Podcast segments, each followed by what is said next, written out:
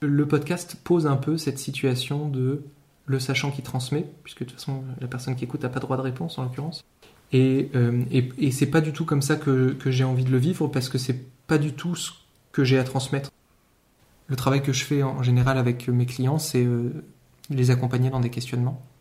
Donc là, c'est, j'ai envie de, de faire une invitation plutôt à l'auditeur de utiliser cet outil pour se poser des questions et pas du tout d'y chercher des faits ou des, ou des, ou des vérités, parce que c'est, j'en serais bien loin.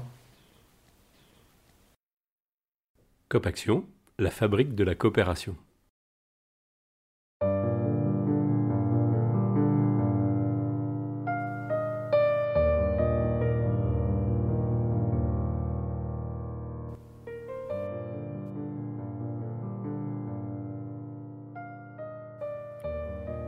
J'ai rencontré Félix à un stage que je donnais sur la posture de coopération.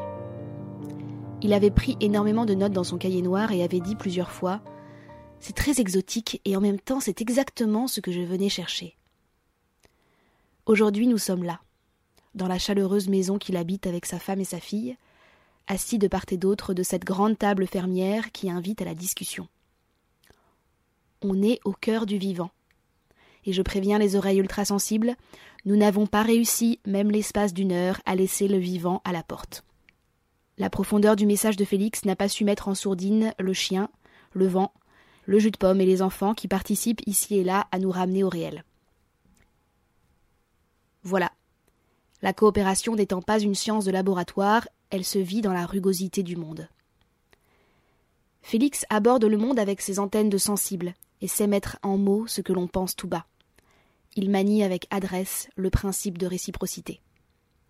Avec son compère Jean Toulou, ils ont créé Punchy, des coachs pas comme les autres, en constante remise en question et qui ne prêchent aucune vérité. La coopération, il la vit comme une éthique du quotidien et elle apparaît aujourd'hui comme un fil conducteur, une ligne de cohérence. Je savais qu'il saurait donner le ton à cette nouvelle aventure sonore. Nous sommes tous les deux des amoureux des baleines. Et quelque part, c'est grâce et pour les baleines que ce podcast existe. Je vous souhaite une excellente écoute.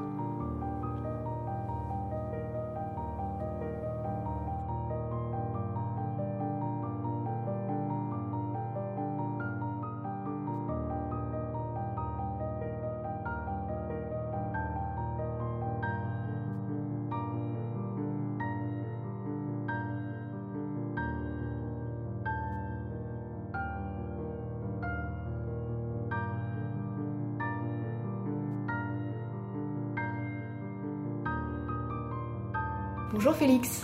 Bonjour Flora. Je suis ravie que tu me reçoives chez toi pour ce premier épisode de Action-Réaction. Je vais te laisser te présenter. Qui es-tu ? Est-ce que, est-ce que je libère le, le, le chien ? Je pense. Je pense que ça, la meilleure action, c'est de l'avoir avec nous en fait, comme c'est la merde. Alors, on en était aux présentations. Euh, donc je m'appelle Félix Bonnin, j'habite dans le Trégor en Bretagne, euh, je suis metteur en scène de formation, je commençais par le théâtre dans ma vie, j'ai eu un parcours un peu erratique, un peu pour emmerder le monde, euh, pour faire euh, tout ce qui était différent des autres, quoi. Avec euh, parmi d'autres expériences, poissonnerie, euh, photographe d'une tournée de catch, guide touristique au musée des Égouts de Paris, des petites choses comme ça. Et j'ai rencontré un, un garçon qui avait besoin de, de se poser des questions sur son parcours et qui trouvait que le mien était suffisamment bizarre pour que ça vaille la peine. Je suis tout essoufflé. Ça va se calmer.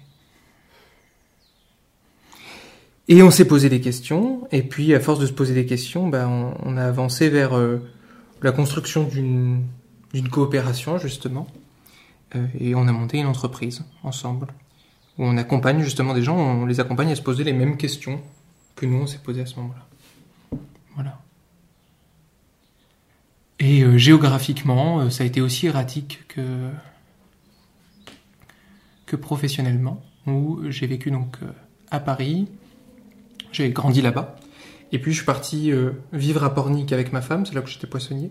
Je suis revenu à Paris, c'est là que j'ai fondé mon entreprise. Et puis on avait prévu notre évasion depuis un petit moment. Et euh, on voulait faire une micro-ferme, c'était le projet initial.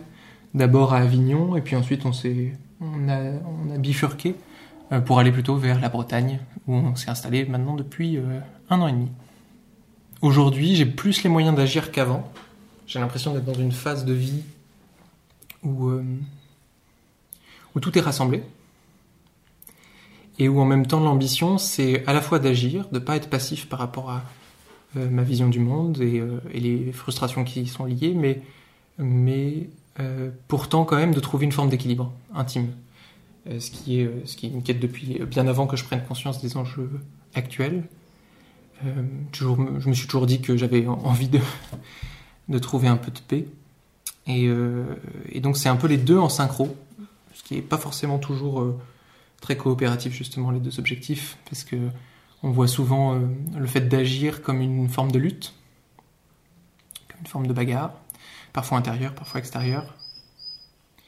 Et, euh, et cette, euh, cette lutte-bagarre euh, coïncide pas vraiment avec la, l'idée de, de se sentir en paix. Dans mon univers professionnel, mon, mon travail, c'est, c'est, on l'a façonné un peu à la main. Si on veut le, le réunir dans un grand sac euh, qui permet de voir très rapidement ce que c'est, c'est du coaching, de l'accompagnement individuel. Euh, donc c'est pas de la psychologie ou de la psychothérapie, parce que euh, y a plein de choses qu'on n'adresse pas à l'intérieur de la personne, et puis c'est une méthodologie spécifique qui demande une formation, et cetera. Et, et donc ça, c'est, on n'est pas formé à ça avec mon associé. On, on opère toujours à deux. On est toujours deux quand on accompagne quelqu'un, jamais seul. Et... globalement, on se fixe des objectifs avec la personne, des objectifs, des choses que la personne veut débloquer, qu'elle croit pour l'instant inaccessibles pour plein de raisons, qui sont des croyances limitantes en général, parce qu'on est capable de beaucoup de choses. Et notre travail, c'est de l'accompagner, d'en prendre confiance là-dedans, et plus globalement, en fait, passer plus rapidement les étapes du changement. Il y a une, une théorie qui explique qu'on est toujours à une étape du changement par rapport à une problématique. On peut être en pré-contemplation, c'est-à-dire qu'on considère que, que, le, que le problème euh, existe, mais n'en est pas, pas vraiment, et puis de toute façon, on n'a pas envie de le changer. Ou en contemplation, euh, de se dire, ok, il y a un problème, j'aimerais bien, ce serait bien d'arrêter de fumer, c'est pas très bien de fumer, mais euh, je ne bouge pas. Euh, on peut être en préparation, on se dit, bon, comment on fait ? On achète des bouquins, on, on achète de la, des nicopatchs, on prend rendez-vous. Euh, et puis euh, l'action, où ça y est, on pose la cigarette, c'est la dernière. Et euh, ensuite, on maintient notre changement, et puis inévitablement, il y a une, une phase de rechute. Tout changement amène à une rechute, euh, où on retombe dans ses travers, mais euh, suite à la rechute, ben, ça boucle, ça revient vers de la pré-contemplation, mais ça ne veut pas dire qu'on est coincé inlassablement là-dedans, c'est que, euh, en fait, c'est une spirale, donc c'est une spirale ascendante. Donc à chaque fois qu'on atteint euh, ce stade d'avoir fait une boucle et d'être revenu sur ses pas, on a appris de sa rechute. Et on peut renforcer son habitude, et finalement les cycles sont de plus en plus longs. Donc euh, la première fois qu'on arrête de fumer, en général, ça dure euh, six heures ou douze heures, et on a fait tout un, toute, une, toute une boucle, on a tenu pendant les six heures. Et on, on, on, à chaque fois, on se culpabilise énormément sur la rechute, on se dit qu'on, était, euh, qu'on a été faible et qu'on n'a pas tenu, qu'on n'a pas changé. En fait, si, on a changé pendant six heures, et après on, on augmente la durée pendant laquelle notre changement d'habitude se maintient. Donc nous, on accompagne les gens dans, dans ce maintien. La cigarette, c'est évidemment une métaphore, c'est pas, c'est pas le type de problématique qu'on a. Et la problématique, enfin l'étape à laquelle on est actuellement dans ce travail-là, c'est que c'est, le problème, c'est qu'il est très élitiste, parce que c'est très cher. Donc les gens avec qui on travaille sont les gens qu'on, qui sont le plus aidés de notre société. Donc ils ont tout, et on rajoute par-dessus le coaching. Euh, alors c'est à la fois stimulant, parce que c'est des gens qui ont justement tellement de cartes en main que on... on sent que notre travail a un impact direct, et on peut le mesurer, et on peut le voir. Et donc, quand on travaille avec un chef d'entreprise qui a huit cent cinquante employés, son changement d'habitude va influer sur la vie de beaucoup de gens. Donc c'est très gratifiant. Mais c'est frustrant parce que tout ce talent, toute cette énergie, souvent c'est des gens très talentueux, et qui, la graine est tombée au bon endroit, donc elle pousse bien. Mais, euh, mais tout ce talent vient à p- perpétuer un système que de plus en plus on considère comme, comme injuste et, euh, et in fine mortifère. Donc euh, finalement, c'est, C'est ça la grosse remise en question qu'on a actuellement. Et, euh, et on réfléchit à comment utiliser cette méthodologie, notre approche très pragmatique, euh, efficace, rapide, euh, qui était donc euh, sur mesure pour le monde économique, à peut-être un autre univers. Et très récemment, euh, on s'est de, on s'est posé la question de est-ce que ce ne serait pas utile de, d'accompagner les gens dans leur cheminement de pensée, parce que c'est ça qu'on fait, hein. On ne donne pas de solution. Hein. Le coaching, c'est pas, en tout cas, la manière dont on le pratique, c'est pas euh, euh, tu devrais faire ci, ça, ça, et cetera. C'est euh, aider la personne à cheminer à travers ses questions. Et en fait, il y a plein de questions qu'on n'ose pas se poser, parce qu'on a peur, parce qu'on est dans le déni, parce qu'on a peur de ce qu'il y a dedans, dans la réponse, ou qu'on n'a pas de réponse, donc on se les pose pas, donc on bouge pas. Nous, on... c'est comme une randonnée, quoi. On est guide de randonnée, on, on marche avec la personne, et euh, on peut lui indiquer l'endroit où il faut s'arrêter, boire, prendre une photo, mettre de la crème solaire, s'arrêter, reprendre. Euh, on peut fixer des objectifs qui sont adaptés aussi à l'endroit où elle en est. Ne pas faire le Mont Blanc alors qu'elle a, elle a jamais fait euh, le lac d'Annecy, quoi. Bah, voilà, on va faire chacun, chacun proportionné, quoi. Et tout ça permet de, d'avancer de victoire en victoire et d'avoir ce sentiment de, de gagner en, en capacité d'action et en efficacité. Donc on, on aide à cheminer à travers des questions et on se dit... bah ce cheminement de questions, peut-être qu'il peut être plus utile à un autre endroit de la société, plutôt que les chefs d'entreprise, peut-être les, les parents, en fait. Parce que finalement, pour euh, résoudre un problème, il faut se poser les bonnes questions. C'est ce que disait Einstein. Si vous, vous me donnez un problème euh, dont ma vie dépendait, et vous me donnez une heure pour le résoudre, ben, je mettrais cinquante-cinq minutes à me demander quelle est la meilleure question à me poser, et cinq minutes pour y résoudre. Et il y a plein de trucs dans, ce, dans cette phrase qui me plaisent, mais... le principal, c'est que s'il faut cinq minutes pour résoudre un problème, une fois qu'on s'est posé la bonne question, c'est que la question, elle est en nous. Parce qu'en cinq minutes, tu vas pas faire des recherches à la B N F, en fait. Donc, t'es... ce qui est difficile, c'est de, de, de calmer les émotions et d'accepter de se mettre en jeu et de se poser la bonne question. L'accompagnement, c'est une forme de coopération parce que, en tout cas, dans, encore une fois, dans la posture qu'on, qu'on essaye d'adopter, Euh, on se met en jeu autant que la personne qu'on accompagne. On ne se met pas en position de sachant. C'est une forme de pédagogie, mais ça n'a rien à voir avec ce qu'on a connu à l'école. Le système scolaire, c'est un système dans lequel quelqu'un sait et délivre un savoir. Savoir ayant été en plus structuré, codifié en amont par une autre personne, une entité en fait, une, une administration. Et donc, on sait ce qu'il est bon de savoir, et puis on l'apprend par cœur. Et là-dedans, la personnalité, l'individu a très très peu de place pour circuler,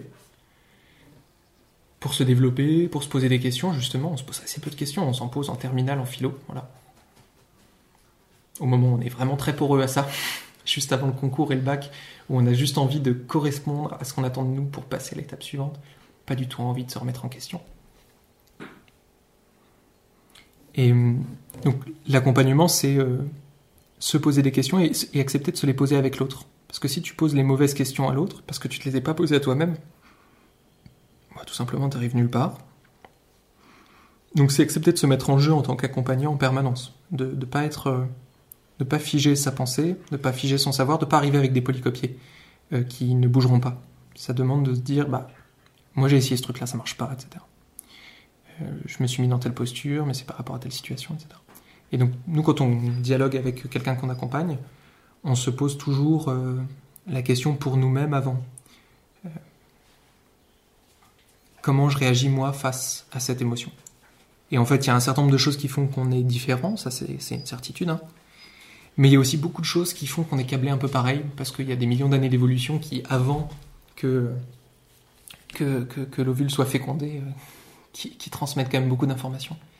Et notamment le rapport aux émotions, c'est un système euh, qui peut être plus ou moins bien réglé chez les gens, en fonction de, surtout plus de leur éducation que leur gène d'ailleurs, beaucoup plus, mais, mais qui est globalement structuré pareil, et, euh, et qu'on, sur lequel on manque beaucoup, beaucoup d'informations, et très peu éduqué. En plus, le rapport aux émotions est culturel, c'est-à-dire qu'il y a beaucoup de tabous, il y a beaucoup de, de choses qu'on apprend à dissimuler avant même d'apprendre à les exprimer. Il y a des émotions qui sont négatives, des émotions positives culturellement. C'est évidemment pas ce que je pense, mais, mais c'est ce qu'on nous apprend. Et, euh, On n'a pas le droit d'être, euh, d'être triste, on n'a pas le droit d'être euh, découragé, abattu, et cetera. On veut que des émotions positives, en fait. On veut de la joie, on veut de l'excitation, on veut du courage, on veut... On veut... Mais c'est qu'une partie des palettes d'émotions qu'on a en nous. Et pourquoi je pense qu'il n'y a pas de mauvaise ou de bonne émotion, c'est que tout simplement, elles ont toutes une fonction. Et cette fonction, elle est euh, une, une fonction dans notre développement euh, à travers les, les siècles et dans notre place en, sur Terre. Donc, tout ce savoir-là, ça demande à l'accompagnant de vivre ses propres émotions, de les traverser, de les écouter, de ne pas les juger, de ne pas les cacher, et au moment du dialogue, de se montrer suffisamment vulnérable, suffisamment en confiance pour les livrer. J'avais un type, là, il n'y a pas longtemps, qui... Euh, c'est pas de la thérapie, du coup, c'est pas forcément dans le, dans le langage commun de parler de ses parents dans le business. Voilà, le mec, il a une boîte et tout. Il parle pas de son papa et de sa maman, quoi.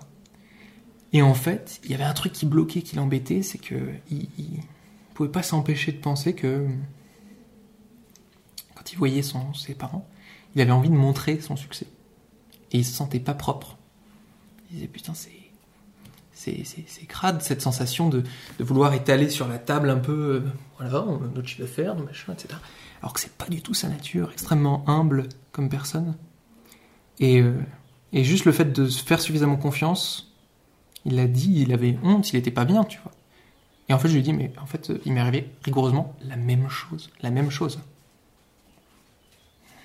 Et je lui ai dit, en fait, c'est, c'est assez simple.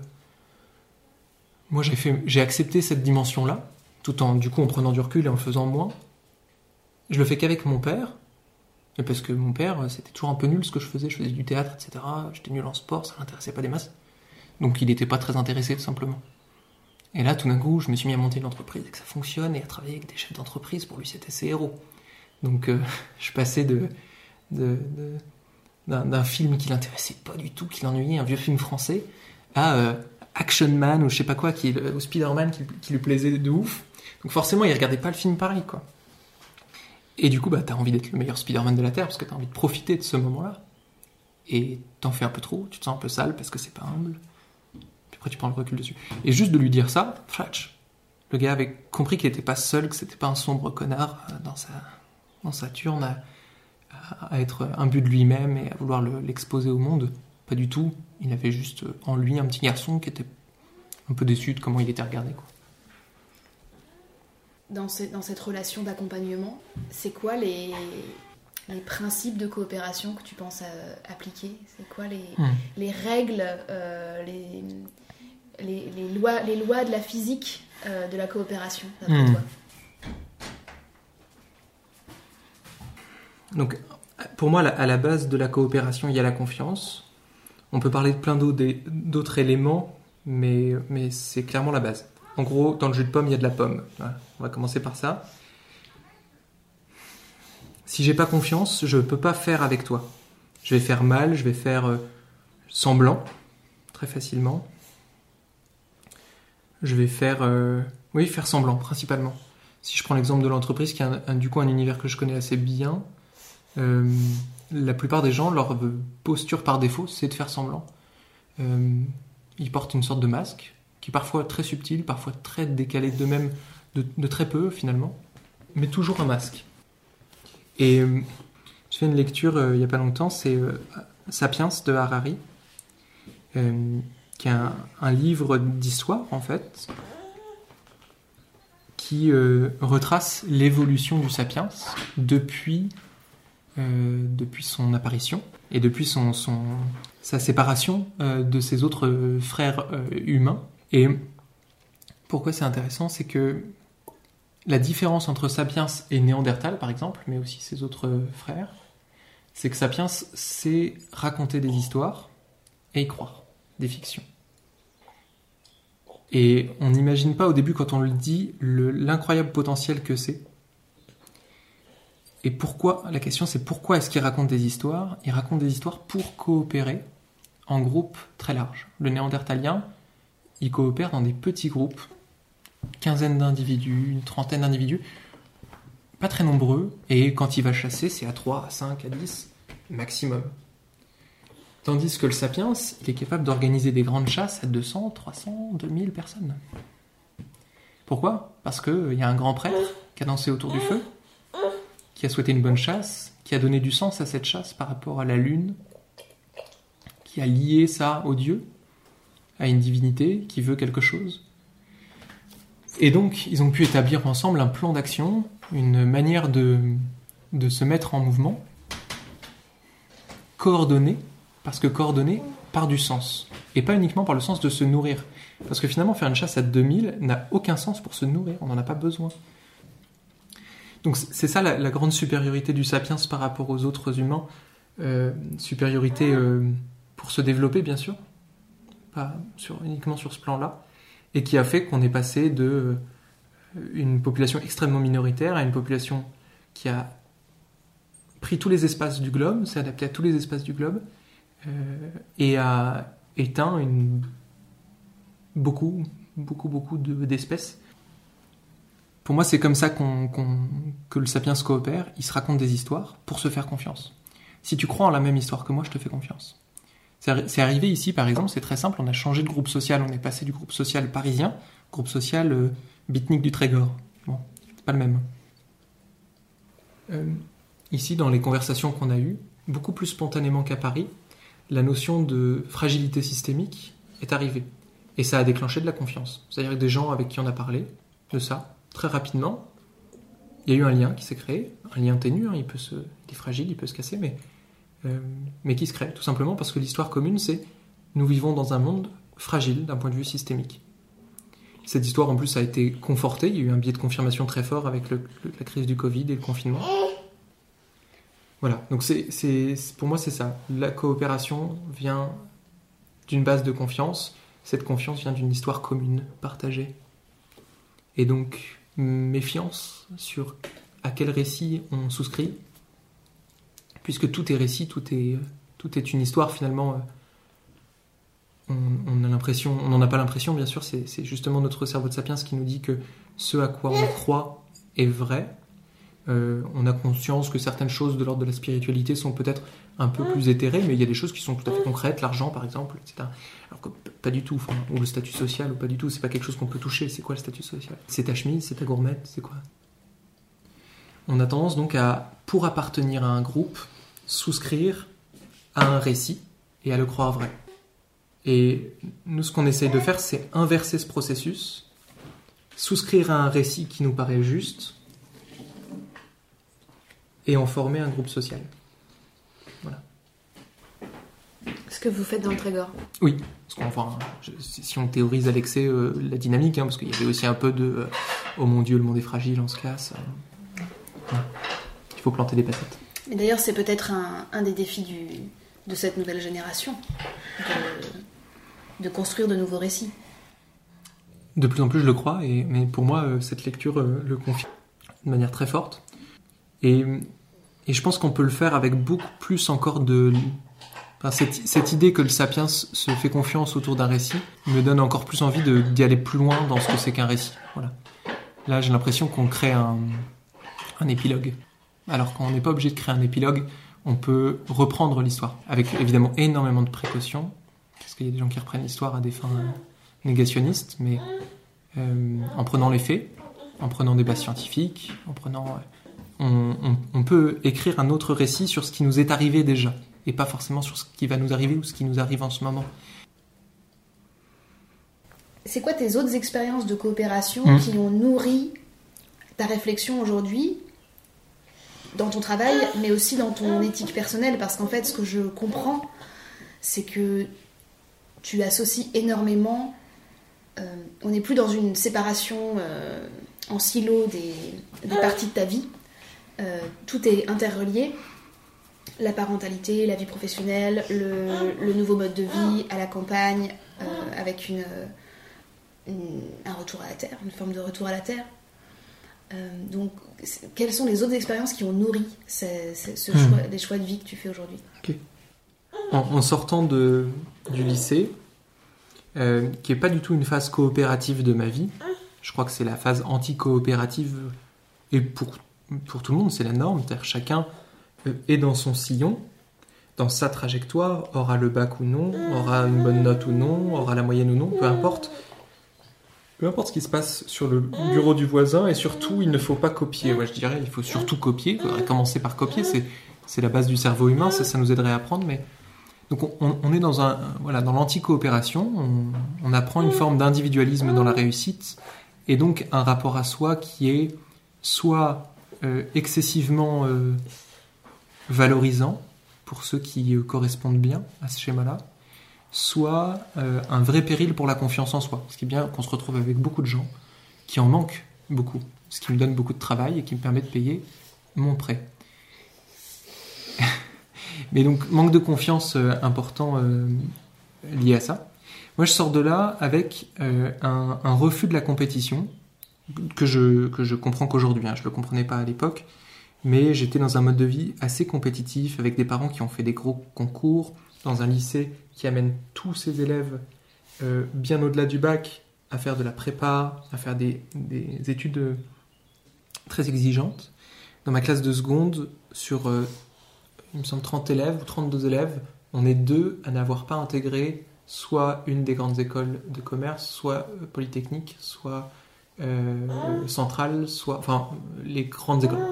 On n'est que deux. C'était une, c'était une classe élitiste à l'intérieur même d'un lycée élitiste. On était dans les poupées russes de l'élitisme, de la reproduction sociale. Et, euh, et on était deux. Il y en a une qui a fait... Euh, c'était la première de classe, qui a fait... Euh, euh, une école de scénariste, parce que son papa était scénariste et qu'il avait envie d'écrire des histoires. Et moi, je me suis inscrit nulle part, pour faire un peu paniquer tout le monde, que dans une école de théâtre, dans laquelle j'ai passé un, une école de théâtre euh, un peu délabrée dans le dix-huitième arrondissement, euh, pas une grande école de théâtre. Et euh, c'est un petit concours euh, mignon, euh, pour lequel j'ai été pris.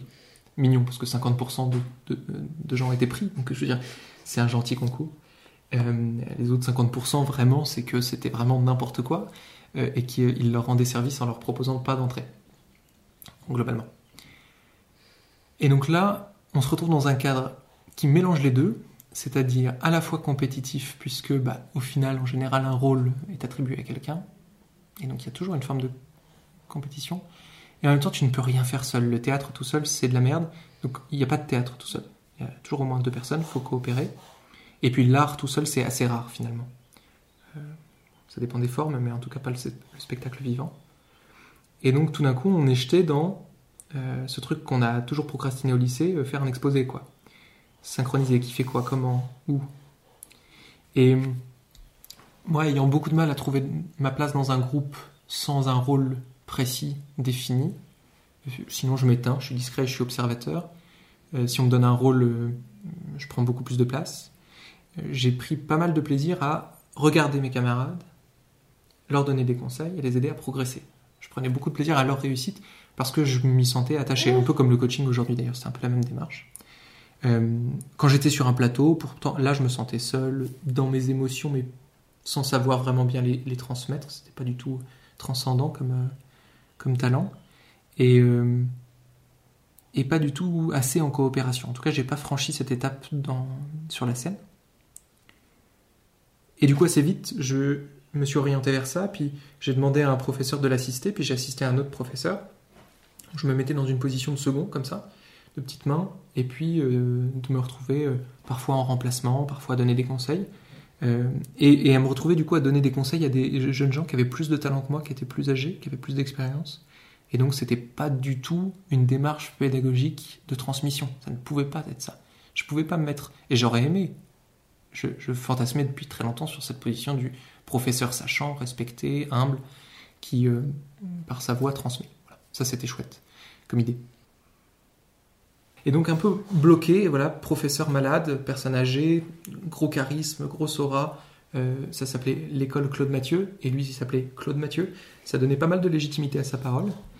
Euh, et tout d'un coup, les gens qui étaient venus à l'école Claude Mathieu et qui avaient Claude Mathieu en professeur se retrouvaient avec Félix Bonnin, vingt et un ans. Expérience, zéro. Euh, j'ai monté une pièce à seize ans. Donc pas du tout euh, transcendant, tu vois. Lundi matin, tu ne te dis pas, c'est le moment où ma carrière d'acteur se révèle grâce à Monsieur Bonnin. Comment on t'appelle, Féfé? Ça marche pas. Je pouvais pas prendre cette position du patriarche. Et du coup, bah, j'ai pris la seule position qui m'était possible de prendre. Euh, facilitateur, coordinateur de la situation. Euh, je, leur ai, euh, je leur ai dit qu'on allait euh, travailler, donner notre avis, euh, qu'ils allaient passer leur scène, que tout le monde allait pouvoir donner son avis, que je donnerais le mien, au même titre que tout le monde, que je gérais le temps, de manière à ce qu'il n'y en ait pas un qui passe une heure et l'autre trois minutes, euh, que de manière relativement égale, et puis qu'on avancerait comme ça. C'est ce qu'on a fait, ça s'est extrêmement bien passé. À la fin, je, je me rappelle, il y en a sur trente, quinze qui sont sortis, quinze qui sont restés, les quinze qui sont restés m'ont dit « Putain, c'était trop bien !» J'avais rien fait, c'était pas moi qui étais trop bien, c'est, j'avais rien fait, rien dit de, de transcendant. Par contre, ils avaient apprécié parce que euh, Claude Mathieu, qui avait une, une expérience et puis des, des, des mots très justes, très forts, qui avait beaucoup plus dans, dans l'âme, je pense, euh, l'idée de guider la philosophie et la psychologie des acteurs plutôt que leur talent, je pense. En tout cas, c'est ce que j'en ai tiré. Je ne sais pas s'ils seraient d'accord avec moi, mais c'est ce que j'en ai tiré. Euh, avait tendance, puisque bah, avec, par sa grande expérience quand même de soixante ans d'enseignement, quand même pas mal soixante ans d'enseignement, il avait deux trois trucs à dire.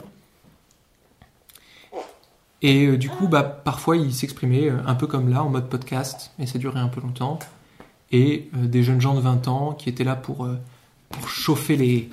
le plancher du théâtre, était un peu frustré par ça, et donc en fait là ils avaient tout simplement pas ressenti cette frustration parce que n'ayant peu de choses à dire, j'en avais peu dit, ils avaient pu dire plus, ils avaient pu jouer plus, ils avaient pu apprendre plus grâce à ça. Et là on touche à un grand point qui se joue dans la coopération, c'est l'écoute. C'est très juste cette question de l'écoute. Si on reprend la, la notion du on se fait confiance parce qu'il y a une histoire commune. Et alors l'écoute de l'autre devient indispensable parce qu'il faut comprendre son histoire.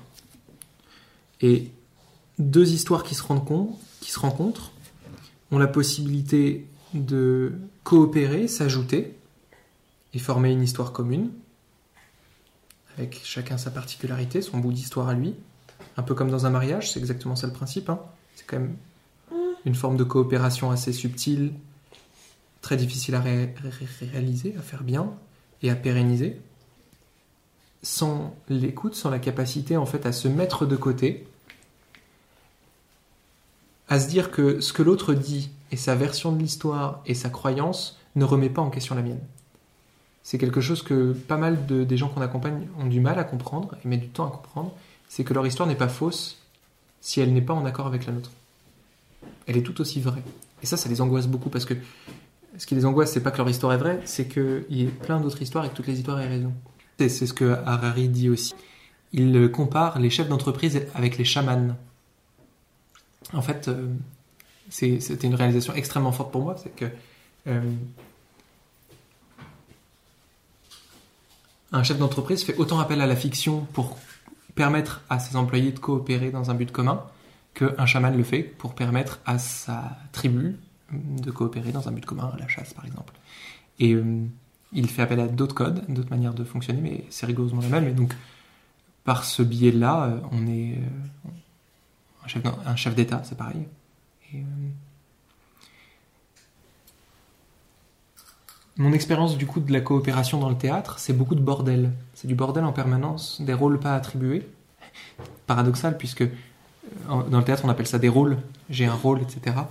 Et ils sont très attribués, mais dans le fait de monter un spectacle, les rôles sont souvent assez mal attribués, les frontières sont assez poreuses, et on mélange des pactes relationnels, sous le prétexte d'être extrêmement détendu, pas du tout euh, type corpo, entreprise et compagnie. Euh, on mélange beaucoup le pacte amical, parfois le pacte amoureux, et le pacte de travail. Et dans ce mélange, on en exige beaucoup les uns des autres, on se marche beaucoup sur les pieds, on se fait beaucoup de mal, euh, on, se, on ne se laisse pas les bons espaces entre les gens, et cetera. Et mes expériences de la coopération dans ce domaine-là ont tout échoué, toutes pour des questions relationnelles, même si le, l'élément économique n'est pas complètement exempt de ces échecs, mais pas du tout le principal. Pas du tout le principal. Et donc plutôt... Euh, dans cette expérience plutôt euh, de la rugosité permanente, beaucoup beaucoup de de mouvements de pensée sur comment faire, comment lui dire, comment parler, comment machin. Comment en fait, aujourd'hui je dirais comment gérer son, son rapport émotionnel. Euh, d'autant plus que l'acteur travaille avec ses émotions, c'est son outil de travail. Donc, fait-il toujours bien la différence entre ses émotions et celles de son personnage ? Non, c'est sûr que non, puisqu'il il utilise les siennes et il les donne à son personnage. Donc euh, il est toujours en, en conflit avec ça. Et ça crée euh, beaucoup, beaucoup, beaucoup, beaucoup de tension, de rugosité. Euh, tout ça géré avec la, le manque de, d'expérience de, de la jeunesse, c'était un beau bordel. Euh, et moi, la seule manière de m'ancrer là-dedans, j'ai été un peu comédien dans des groupes, ça s'est très mal passé. Euh, très mal parce que je ne trouvais pas ma place, je ne trouvais pas mon rôle dans le groupe, au-delà de mon rôle de comédien. Euh, je ne savais pas comment, comment me comporter, quelle place prendre, et du coup je m'éteignais, je m'ennuyais. Beaucoup. Où je me sentais sous le joug de, du metteur en scène, du responsable du groupe, parce que c'est, mine de rien, un sous désert très cool, c'est un rapport extrêmement hiérarchique, le théâtre. Enfin, il y a, il y a un patron, quoi, hein, voire un gourou. C'est lui qui décide. C'est une forme de direction artistique qui, euh, qui impose une direction globale de tout, en fait, finalement, une direction logistique, une direction humaine, une direction... Et est-ce que c'était plus confortable d'être en situation de gourou ? C'était beaucoup plus confortable, effectivement, de prendre le rôle du gourou euh, sans le prendre vraiment. C'est, je constate ça aussi chez mes clients. Il y en a certains qui ont un rapport à la hiérarchie très, très noble, où ils sont euh, des, des patrons, mais euh, les patrons à l'écoute, les patrons coach. Et euh, ils ont vraiment la sensation d'abolir la hiérarchie quand, en fait, ils ne font que... Oh, ouais, ils, déjà, ils, ils font quelque chose de bien, ils, font que, ils mettent moins de violence dans le quotidien, c'est déjà formidable. Mais ils se trompent sur le fait qu'ils abolissent la hiérarchie. Ils ne l'abolissent pas du tout. Ils la maintiennent. Et euh, ils la légitiment par leur grande bonté. Ou leur grande compréhension. Souvent, ils prennent du coup beaucoup sur eux, parce qu'ils ont beaucoup de responsabilités, et en même temps, ils sont très gentils avec les autres, donc ils sont la variable d'ajustement de tous les enjeux qui foirent, et cetera. Et du coup, ils sont extrêmement tendus pour eux-mêmes, et parfois, même cette tension, elle se rejaillit sur leur famille. Donc au final, cette compression liée à la hiérarchie, même si elle est... on met un peu moins de pression sur ceux qui sont en dessous, un peu plus sur celles qui, qui, qui sont au-dessus, bah, ça fait quand même péter à un endroit la pression, en fait.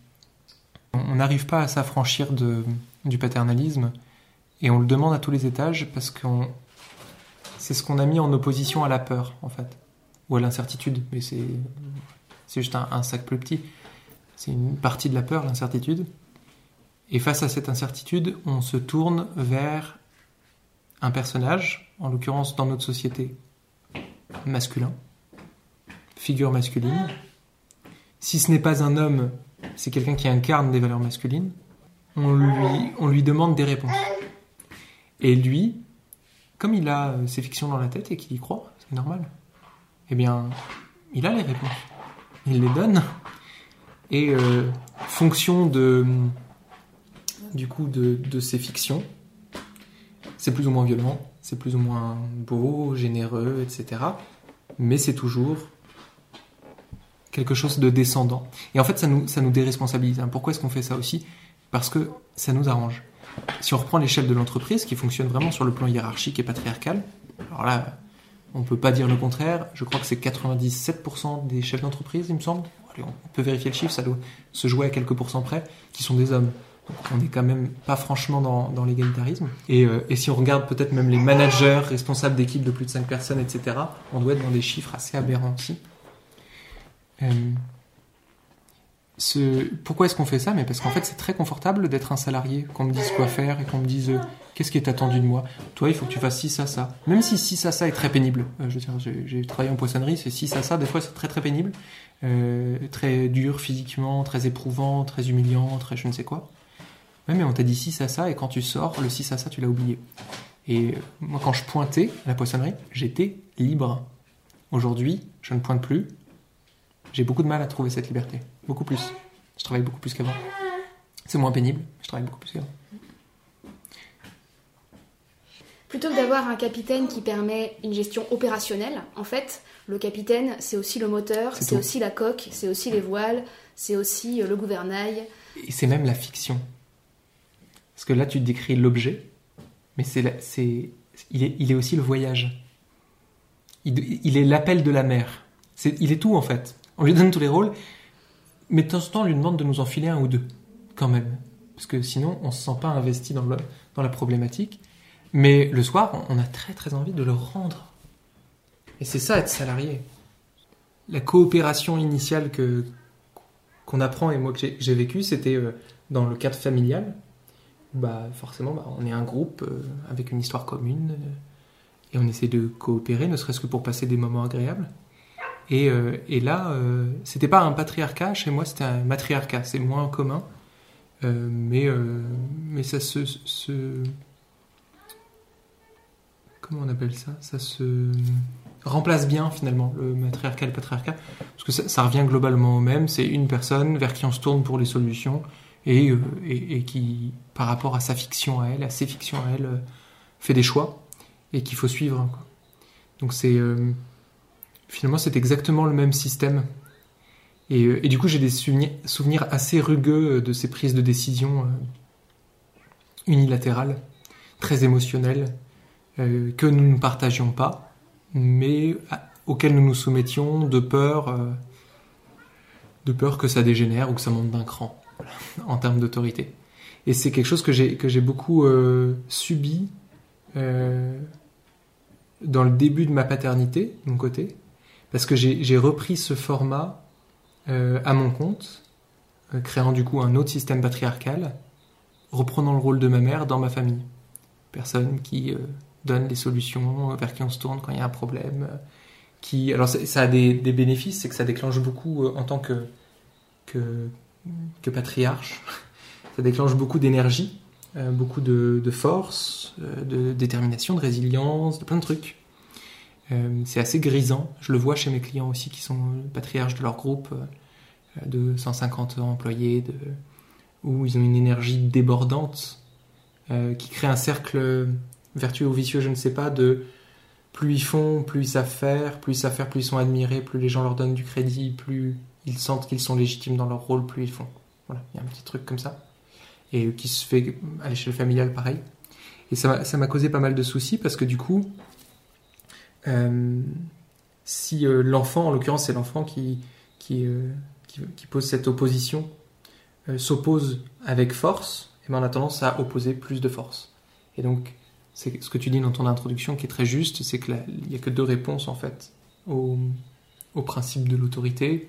Je ne sais plus si c'est le mot autorité que tu emploies, mais euh, c'est euh, la soumission ou euh, la rébellion, la révolte.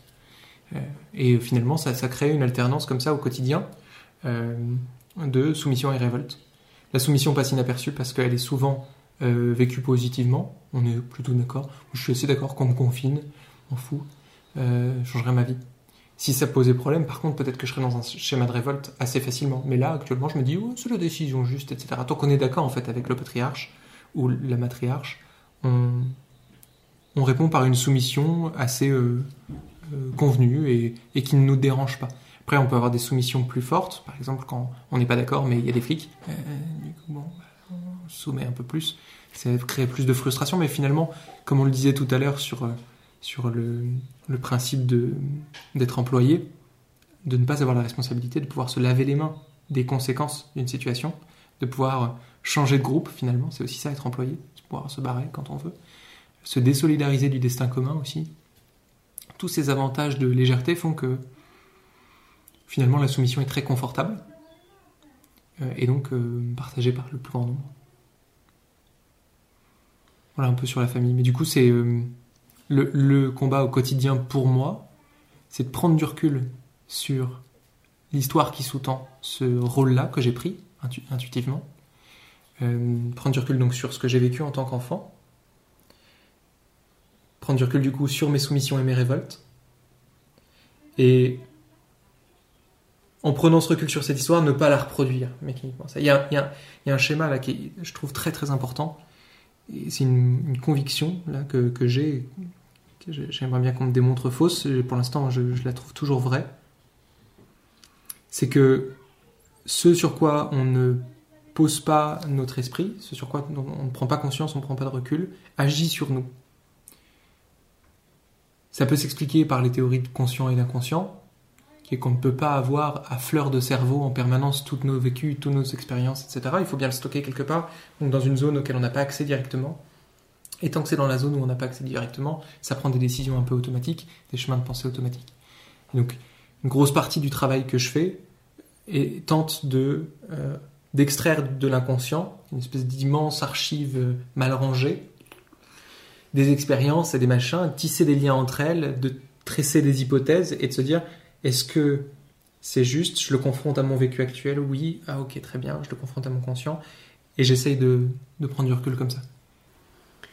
C'est quoi ton plus grand défi autour de cette notion-là que tu as pu vivre ces dernières années?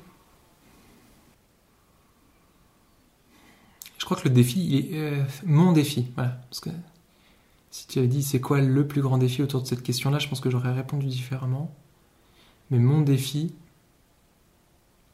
c'est d'accepter que c'est toujours un processus imparfait, toujours quelque chose vers lequel on tend et sur lequel on foire, voilà. Et d'accepter, c'est-à-dire d'arrêter d'en souffrir, en fait. D'arrêter de se, se dire ça aurait dû être comme ci, comme ça. Non, ça aurait pas dû être comme ci, comme ça, parce que c'est, on est dans un corps très très imparfait pour ce, cette fonction-là. Euh, c'est de, j'allais dire, tiens, hein, mon inconscient a fait remonter un mot, je vais le dire quand même, dominer. C'était pas dominer que je veux, mais c'est ça qui est remonté. De dominer mes émotions, donc pas de les dominer, mais de les comprendre, accepter, euh, gérer, accueillir, pour euh, limiter le, les, les frictions avec les gens que j'aime, parce que c'est toujours pénible, et ça survient trop souvent. Je, je m'aperçois euh, qu'une grande partie de mon énergie euh, vient à contrôler, c'est pour ça que ce mot dominer est remonté, je pense, contrôler mon état et mes émotions dans mon travail. Comme mon travail occupe une bonne partie de mon existence, quand j'arrête de travailler, je suis quoi ? Je suis avec ma famille. En plus, moi, je, je, j'habite là où je travaille, donc euh, je descends l'escalier et je suis avec ma famille, ce qui est une grande chance. Mais du coup, j'ai pas de sas. Si je me le fais pas moi-même, j'ai pas de sas. Et donc, tout ce contrôle se relâche. Et finalement, on prend vachement plus soin des gens qu'on connaît pas, qui sont loin, que des gens qu'on aime. Donc, d'avoir une meilleure gestion de ça, ce rapport à l'émotion, peut-être plus homogène entre ce que j'autorise à transparaître face à des inconnus ou des gens que je connais peu euh, et ce que je m'autorise avec, euh, avec ma famille, avec mes proches. Et euh, autre défi indispensable là, auquel je pense qu'il faut remettre en haut de la pile, c'est de permettre à ma fille de ne pas avoir à faire le même boulot à mon âge. Pour plein de raisons. De un, parce que c'est... c'est un boulot long, et euh, si on est tous à tisser le... un peu comme la femme d'Ulysse là, qui défaisait la nuit son, son truc pour le refaire le lendemain matin, euh, le... c'est, c'est beaucoup, beaucoup d'énergie qui n'est pas consacrée à autre chose, euh, beaucoup dans les concepts, pas beaucoup dans les sens, pas beaucoup dans l'expérience, dans la joie. Euh, pensez ça à ses joies d'ailleurs, mais... mais je trouve que les sens en apportent plus, donc lui éviter peut-être d'avoir ce, cette, ce chemin à faire. Et euh, en, en l'ayant éduqué mieux, peut-être, ou plus subtilement de ce point de vue-là, que je l'ai été. Pour cette première raison, et pour une autre raison, si je me l'avoue tout à fait à moi-même, qui est un peu injuste, je pense que c'est une attente que je lui fais peser, mais euh, pour qu'elle soit suffisamment armée par rapport aux enjeux qu'elle elle aura, et que je ne peux qu'imaginer, parce qu'on parle de dans vingt ans, dans vingt ans on sera en deux mille quarante... Et en deux mille quarante, on nous annonce pas que des pâquerettes, je pense. Ça, c'est de l'ordre du défi, ça. Mais, mais voilà, ça, c'est des attentes que je fais peser sur elle, c'est, c'est complètement autre chose. Déjà, qu'elle n'ait pas à, à gravir le, les, les mêmes mécanismes et qu'elle ait une compréhension de ses émotions plus intuitive, une acceptation de son corps, en fait. De la même manière qu'on accepte son corps, petit, mince, gros, et cetera, que c'est compliqué, d'accepter une autre dimension de son corps qui est son système d'autopilote, de réaction spontanée, euh, système émotionnel qui a sa fonction, qui a son intérêt dans des contextes qui parfois ne l'a pas, qu'il faut savoir reculer, euh, laisser agir ou pas en fonction des situations. Mieux s'aimer soi pour mieux aimer l'autre. Complètement. Ah ouais, alors tu peux pas aimer l'autre si tu t'aimes pas toi. Mm. C'est, c'est le, alors c'est le gros problème, c'est la boucle négative que je vois, qui est que dans un système compétitif comme l'école euh, et isolant, solitaire, on, on est amené à beaucoup cultiver le manque, le je manque d'eux, je manque de machin, je manque de rigueur, et cetera. Ce qui fait qu'on est assez exigeant, on, on développe beaucoup de choses, ça c'est sûr. Euh, mais on est tout le temps en train de se voir par le verre à moitié plein. Le professeur est là pour nous dire qu'est-ce qu'il manque pour remplir le verre. Il n'est jamais là pour constater le verre déjà dans sa beauté euh, vide. Ou presque. Ou peut-être même qu'il ne voit pas qu'il est déjà un peu rempli. Qu'il le vide avant de le remplir. Euh, il est uniquement là pour constater le vide et essayer de le remplir. Et, euh, et nous-mêmes, on apprend à se voir sous cet angle-là et on manque de confiance. Du coup, on se dit, voilà, je suis imparfait en permanence, on, on, on souffre de cette imperfection, on cherche à la compenser, et puis on voit les autres de loin, à travers une fenêtre et des persiennes, et on se dit, putain, il a l'air vachement plus stylé que moi, il est plus grand, quoi, j'arrive pas à voir, et cetera.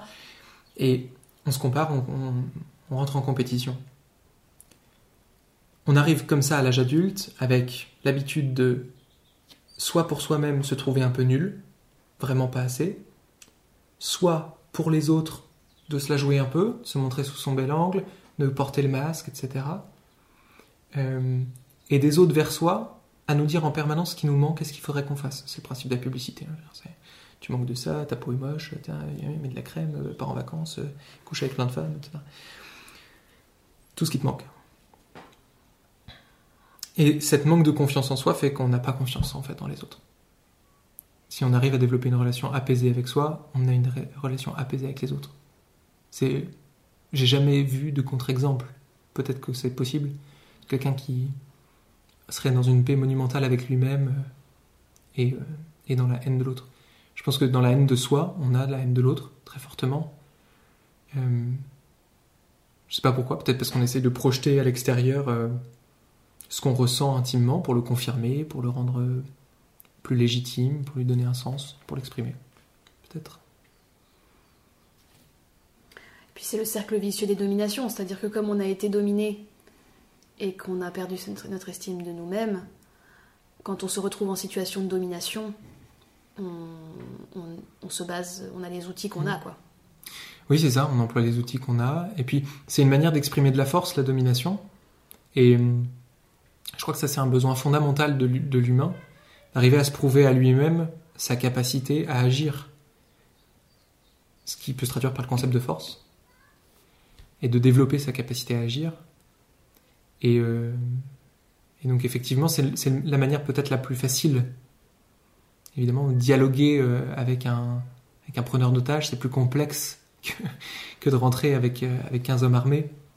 Euh, et c'est plus incertain, et c'est plus... Ça met sur un pied d'égalité alors qu'on n'a pas les mêmes valeurs, et cetera. Donc, y a, c'est un outil. En fait, c'est un outil. C'est ce que, c'est, en tout cas, c'est le, le langage qu'on emploie avec nos clients qui sont forcément pris dans un système où ce serait extrêmement inconfortable de penser autrement qu'en termes de hiérarchie. Je dirais, ce serait réinventer la poudre avant même de commencer à travailler, ils ne le feraient pas. Ce serait complètement absurde de parler sur ce, sur ce plan-là pour nous. Donc on leur dit, voilà, la hiérarchie, c'est un outil, comme la loi. Mais euh, le jour où tu dois faire appliquer la loi vis-à-vis de ton voisin parce que il a dépassé, il a mis son parterre quatre centimètres plus loin sur ta propriété. Tu dis, c'est la loi, mec. Ta relation avec ton voisin est foutue, en fait. c'est... Je veux dire, c'est fini. Oui, très bien, il va enlever son parterre de fleurs et tu auras gagné quatre centimètres sur ton terrain. Mais ta relation, elle est foutue. Donc, qu'est-ce que tu fais ? Mais tu parles avec ton voisin. Puis finalement, des fois, tu tolères que ça dépasse un petit peu. Et en fait, on leur propose de faire un peu pareil. Parler avec leurs employés, trouver tous les systèmes de coopération possibles avec eux. Et... d'appliquer un minimum le principe légal, donc le principe de, de direction. Et ce qui est assez amusant, c'est que souvent ces gens-là se confrontent à une peur en face, qui est euh, tout d'un coup le patron prend moins de place, prend moins de décisions, prend moins la tête des choses, et il y a de l'angoisse qui se génère. L'espace que ça crée n'est pas forcément rempli par la personne, par sa capacité d'agir, ça crée un vrai vide, et, euh, et l'employé, habitué à ce système hiérarchique et dominant, panique, et même se plaint.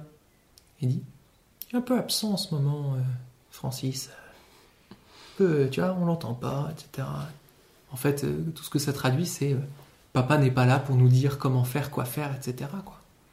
On est désemparé, en fait, c'est ça. C'est une émotion, on est désemparé.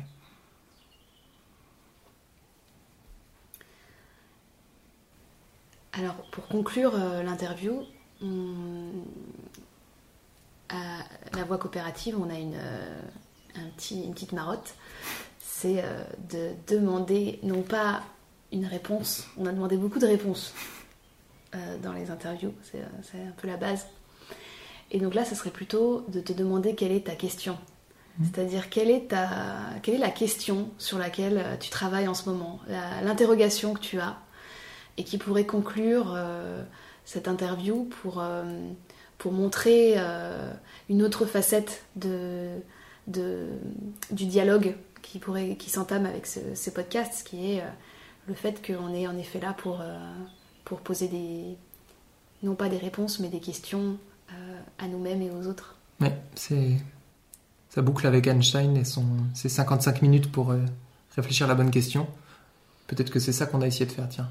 De, d'éterrer de tout ce bazar euh, une question qui serait peut-être plus pertinente, ou sur laquelle ça vaudrait la peine de se concentrer.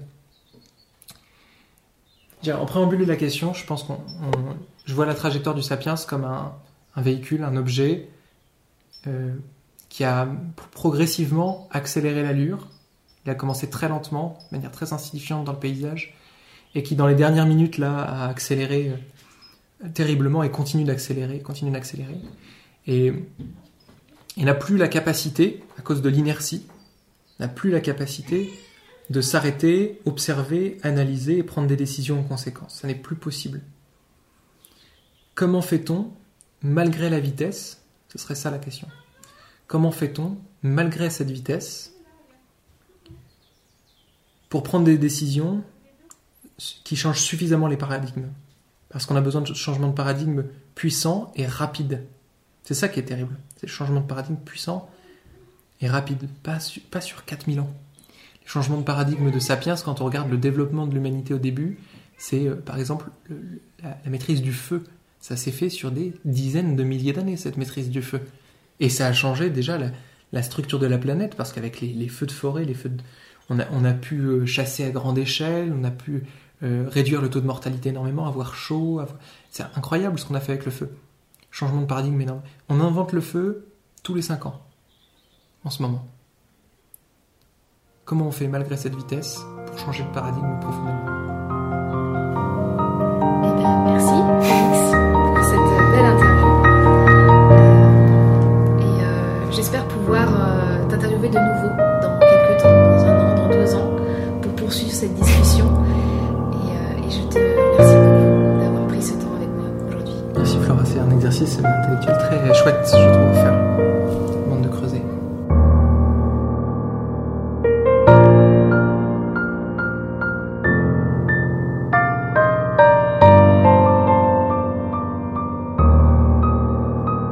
Vous écoutez La Voix Coopérative, produit par Manu Coop.